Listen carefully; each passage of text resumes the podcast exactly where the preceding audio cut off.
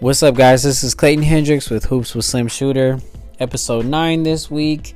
Um, 30 teams in 30 weeks, continuing this series, going through the history of the NBA, um, breaking down, you know, where teams come from, their history, their their players, you know, what they've meant to the league. This week is the Sacramento Kings. Um, the Sacramento Kings have had a pretty crazy history. Um, as I've done the research, they've bounced around a lot, had a lot of name changes.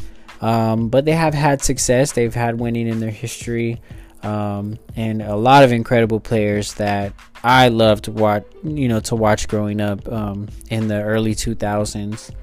Um, so yeah, the let's get started. The in you know Sacramento Kings were founded in 1923 in the National Basketball League as the Rochester Seagrams. Um, at this time, they were located in upstate New York. Um, and then in 1948, when they officially joined the NBA, they changed their name to the Rochester Royals, still being located in upstate New York. Um, they stayed there for nine more years after they joined the NBA. Um, and then in 1957, they relocated um, to Cincinnati and became the Cincinnati Royals. After being there for a while, um, they decided that you know they they weren't uh, being very profitable. The NBA was uh, having some rough times, um, you know, having difficulties with viewers and numbers and just, you know, making money for the organization. So they decided to go ahead and make the change and move to Kansas City in, 19, in 1972. Um, and at that time, the team was playing half their games in Kansas City and half their games in Omaha, Nebraska. So the team was named Kansas City slash um, Omaha Kings. So this is when we first see the Kings come into play um, as a part of their name. Um, in 1977, they stopped playing games in Omaha, Nebraska, and just were strictly in Kansas City. So they dropped the Omaha and, were just known as the Kansas City Kings. Um, and then in 1985, moving now to Sacramento as they are present day, known as the Sacramento Kings. So, a lot of name changes, a lot of history of where the Kings have been, where they came from.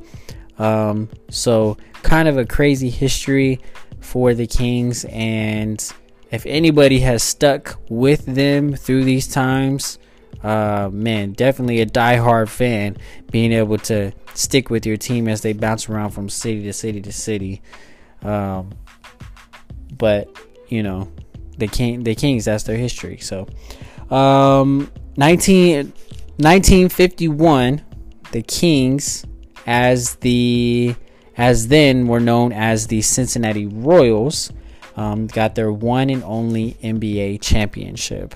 Um, now that 1951 championship team, they they defeated the New York Knicks in a seven-game series, took it all the way to seven games. Um, they they ended up beating the Knicks four to three in that series. Um, but like I w- like I said earlier, with the league was going through some pretty tough times there in the 50s, um, not getting a whole lot of interest from the population. Um, of course, not like it is today. Um, the game, you know, obviously was more uh, strict. It wasn't as loose. There wasn't as much excitement to the game as it is today. Not, a, not you know, not a not a lot of style and flash and things that make you entertained when you watch basketball. You know, nowadays they they didn't have. You know what I mean? And so it it wasn't as appealing for viewers to watch, and because of that, um, you know, they ended up dismantling that team, that 1951 championship team. Um, a lot of guys split up. I think they were only, you know, they were only allowed to or able to keep one of those guys um, from that championship team uh, on the roster, and eventually you know, because of that, it, it forced them to move from Cincinnati to Kansas City just because of just the lack of revenue, um, even from a championship team, which is crazy because if a team these days goes to a championship, they make a run, they, they win, especially being a small market team, I mean, that is going to boost everything for that organization. Um, but it just wasn't a, wasn't the case back in those days. So, um, but but still a great team, and 1951 still a part of their history as an NBA champion. So you know they can they can still have that a part of their legacy, which is incredible. Um, as a total, the Sacramento Kings, you know, like I said, they have that one championship, they have one conference title, which was from that 1951 season, and then they've racked up three division titles 1979, 02, and 03. Um, so 02, 03, and you know 01 were were the Kings' best seasons um, besides that 1951 season. So in the 01-02 season, the Kings uh, set their best regular season record of 61 games, uh, 61 wins and 21 losses. That season, they were also first in the NBA uh, for the regular season. They finished, you know, top of the top of the league. Their their roster was littered with full of talented players. I mean, Vlade Divac, uh, Jason Williams, Mike Bibby, um, Chris Webber, you know, Hedo Turkoglu, uh, Bobby Jackson, you know, young players that contributed, um, you know, Rasheed Wallace, or I mean, Gerald Wallace. Um, I mean, they, they had a squad. They had an incredible team that was very, very fun to watch. Doug Christie. I mean, I remember watching this team um, you know, in the early 2000s and just loving to watch them because they were a team that was like, they were talented. Um, they meshed well together. They fought every game, and you know they just had some some guy. They worked well together. I mean, I have I have a Sacramento Kings Mike Bibby jersey in my closet right now. Like Mike Bibby is one of my favorite players. Um, for a number of reasons. I mean, he's he's an undersized guy that uh, you know is an incredible player that is very intelligent, has a high basketball IQ, and he just has like a never quit attitude on him. You know, he was just a fun player to watch. He orchestrated that team. Um, obviously, Chris Webber being the best player on that team. You know, Chris Webber is a you know five time All Star. He's uh, you know, he's one Rookie of the Year. He's he's led the league in rebounds. He's you know he averaged 29 and four for his career. Like Chris Webber was uh, an, a phenomenal player that obviously was the best player on the team. But you know, for me, I looked, I I, I loved uh, Mike Bibby. I love Doug Christie. Um, I've always been someone who really enjoys watching players who know how to play defense.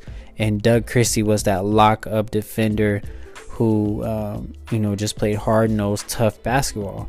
And then he had that corner three and that's kind of like that's kind of how I've played played my game. I mean I'm, I'm undersized um, but you know being someone who can knock down a three in a critical moment just being out there you know letting other game change type of players operate and kick it back out to you and know that they have confidence you're going to hit a shot I mean, Doug Christie played that role perfectly. Um, and you know that oh that 01 02 uh, Kings team was an incredible team to watch. And unfortunately, they fell short. You know, they fell short in the Western Conference Finals to the LA Lakers, who went on to lose the NBA championship to the to the San Antonio Spurs that year. But um, a lot of people see that um, that Western Conference Finals as very controversial.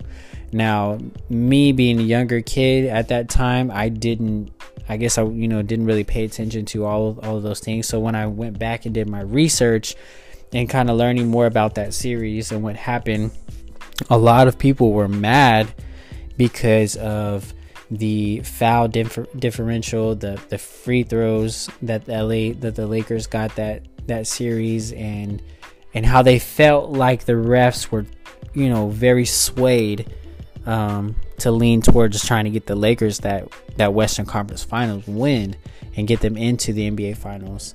Um, you know, I'm I am not one to tend to bl- blame the refs or be on that, you know, be on that type of bandwagon. What if or you know, this is why we didn't win? Because at the end of the day, you know, you can't change it. It happened.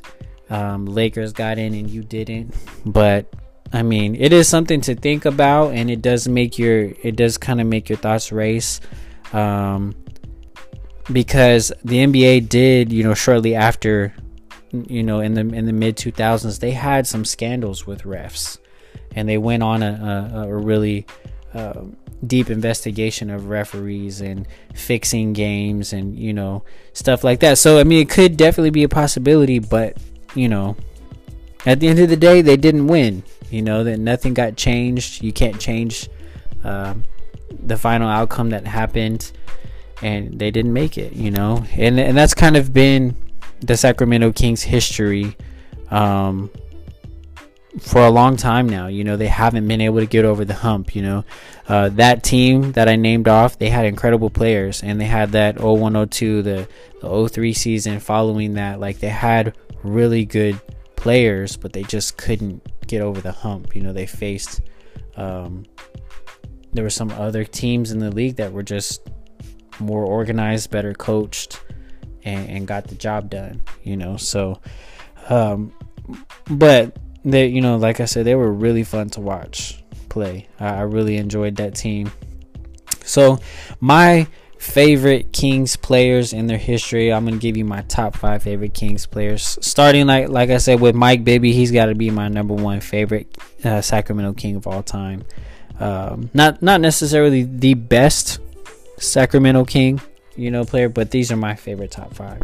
Um, him teaming up with Chris Webber and you know Vlade Divac and uh, you know Doug Christie. They were a very, very great team. And um, you know, Mike Bibby throughout his career, he only averaged 14, 3, and 5, but that stat line really doesn't articulate what he meant to that franchise and the kind of floor general that he was orchestrating the pieces to that team. Um, you know, putting people in the right positions. You know, like it. it I, I, know that Chris Webber, um, you know, didn't need someone like Mike Bibby to make him good. But when you have a really, really great point guard who knows where to put the ball for you, where's knows where you're gonna be, and you guys have great chemistry, like that just amps your game up even more. So him and Chris Webber together with Doug Christie and Vlade Divac and Turkoglu and uh, you know all these guys, they had a great all the pieces, you know, and it just enhanced everyone's game around him. So Mike Bibby is my number one favorite player. Number two, Ke- Kevin Martin, K Mart. Oh man, he Kevin Martin, one of the best scorers and shooters that the NBA has seen. Um, known for his more unorthodox shooting motion, uh, but his his mad efficiency. I mean, this dude, uh, this dude, you know, he averaged 24 points, you know, uh, per game in, in, a season. He, you know, he has a 50 point game in his career. Uh, he was extremely efficient. He, you know, he would consistently shoot, you know, 35 to 45 percent from from the free throw line from the field, um, he was was lights out. You know, you you knew that when he had the ball and he, and he put it up, it was more than likely going to go in. Uh, so Kevin Martin was really fun to watch for me growing up. Um, Doug Christie, like I said, you know, just seeing his praises as like a defensive player, a corner specialist. Um, and then, if you guys can remember, he was known for his signature uh, free throw routine where he, you know, put up a kiss to the rim every time he shot a free throw. Um, same thing with Mike Bibby. You know, he he played his role so good with that team. Kind of like he reminds me of like Bruce Bowen, how Bruce Bowen was with the Spurs. Like he locked down on defense, hit that corner three, um, knew his role, knew what he needed to do, and didn't try to do too much. You know what I mean? And so, um, you know, I really enjoyed Doug Christie as a player. Um, Jason Williams, White Chocolate. Man, I mean, Jason Williams, you know, known for as being like this dazzling point guard with a, you know, no looker, you know, you know, behind the back, off his elbow passes and uh, wrap around, wrap around moves that you know have defenders' heads spinning. Uh, I mean, Jason Williams was crafty. He was uh, creative and very just you know finesse when he was going to the basket. Very fun player to watch, and um, if you if you haven't seen a lot of him, man, go look up his highlights because they are incredibly entertaining. Um, he was with the Sacramento Kings young in his career, um, just starting off, got drafted to them, and you know still learning. He had a lot of uh, off the court issues that he was dealing with, drug issues. Um, you know, got suspended for some games because of that. Uh, you know, anger issues that have got him suspended and fined by the NBA uh, early in his career. But I think that the type of that the player that Jason Williams grew into be it was because of him being on this Sacramento team um, with these incredible players that kind of groomed him, probably gave him tons of advice and support, and helped him become a professional to kind of get out of some of that stuff that he struggled with. And then he went on to my, you know, Miami and won won a ring uh, with Dwyane Wade. You know, he's an NBA champion and known as being an incredible player. Um, but he got his start in Sacramento, and I think truly the player that he is today or became later on his career is because of that team he was surrounded by um, when with those great players. So, uh, and then my and then my fifth favorite player from the Sacramento Kings, Chris Webber. I mean, you can't leave Chris Webber off a Sacramento Kings list. Um, like I said, he was Rookie of the Year in 1994, a five-time All-Star, led the league in rebounds in 1999, averaged 29 and 4 for his career. Um, the rock for those teams that almost made it to the finals and uh, got over those humps was Chris Webber. I mean, known for coming out of college from Michigan in that Fab Five, uh, you know, had had um, a lot of uh, people knew about him before he was in, even in the NBA. You know, the Fab Five from Michigan was extremely, you know, documented and and televised and and people people knew who Chris Webber was, what he was going to bring to the NBA.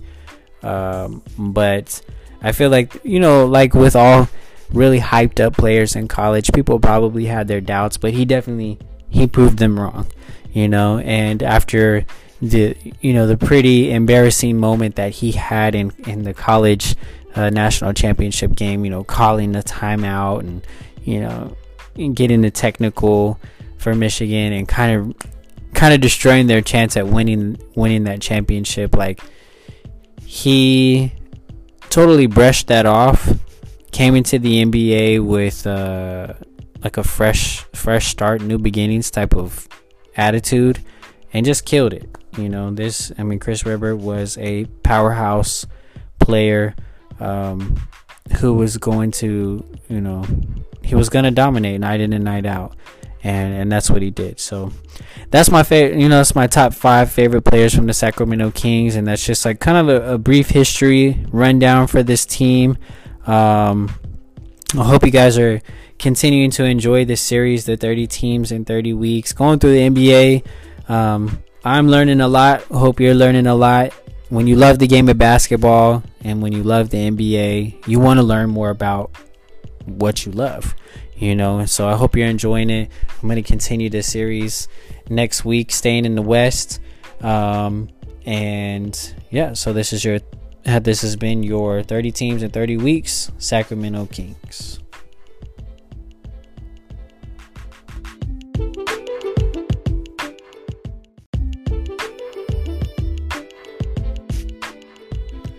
So we're gonna get into the NBA league news this week. Um, not a whole lot to report this week. Um, you know they're continuing. The league is continuing to put out little tidbits of um, what Orlando, what the restart in Orlando is gonna look like. Um, you know, ESPN put out some some photos of uh, the courts and just kind of like a sneak peek into what things are going to look at look like they uh, released the full schedule for all the seeding games and um, you know what things are going to look like leading up to the playoffs and and uh, you know what this what everything could shake down to be um, when that starts. So one disappointing thing um, for me for the NBA is that, of course, you know, as a fan, we've all been waiting for this moment at the end of this month when games are going to restart. Um, but it seems like the NBA has not um, figured out how to get all these games televised. Um, they're continuing, obviously, to use ESPN, ABC, uh, TNT, all these nationally broadcasted channels to give us these games, but you know they're not sh- they're not going to show all these games on, on they're not going to show them all. Like you're not going to be able to watch uh, the majority of these games you're not going to be able to watch. Um, and that's just that's completely disappointing because um, I mean, me as a Spurs fan, looking up their schedule and seeing that like only one or two of their games from these eight seeding games is going to be televised. I'm like, first of all, there's not going to be fans in the stands to cheer our, to cheer these these guys on. And what we're just gonna have to wait until the next day or after the game's over to get an update on ESPN to see how things went and get like a little highlight video. Like it's very disappointing that they that they haven't figured this out. I mean, I feel like they need to capitalize on making every game available for every fan that wants to watch their team try to make the playoffs and try to, you know, with this whole restart. I mean, there's NBA fans are itching for content. We're itching to watch games again, live games that are happening right then and there with the players that we love to watch and um, you know so still I'm I've still been doing some research kind of looking into what it looks like if there's going to be local you know like a Spurs local team from San Antonio coming to Orlando to be able to broadcast um, on you know, on their local network so that Spurs fans in San Antonio can get the games you know? Um, I did see that Oklahoma City uh, on like Fox uh, Fox Southwest, they're gonna have all the Oklahoma City games televised. So I'm hoping that that's kind of what they'll be doing. But as you know, a fan that's here in LA of a Texas team, like I'd like somehow to figure out access to where I could watch it as well. So I really hope they figure that out. But other than that, like that's kind of what's going on right now. I know that um, we all know that with the reopening process across the country, there has been outbreaks of cases for for the coronavirus everywhere. Um, people are getting laxed on wearing masks, and um, the the spread of this virus is just blowing up once again. And um, it's something that I feel like the NBA had to have thought about, had to have you know predicted that this was going to happen. Um, but Adam Silver has discussed the fact that you know Florida, in particular, has had a very significant increase in cases. Um, it could affect the restart of this whole bubble um, concept and getting teams back on on the court officially. So um, they continue, like I said, to come out with details. But Adam Silver did say that it could be a possibility to stop um, this whole thing, you know, in its tracks and not have a restart to the season. So, um, you know, let's just hope that they, you know, people get under control. They start wearing their masks and just do what you need to do to protect not only you, but think about the person. Think about all the people that you're coming in contact with when you're going to work, when you're going to the store, whatever it may be. Be courteous and wear a mask to help everyone be safe you know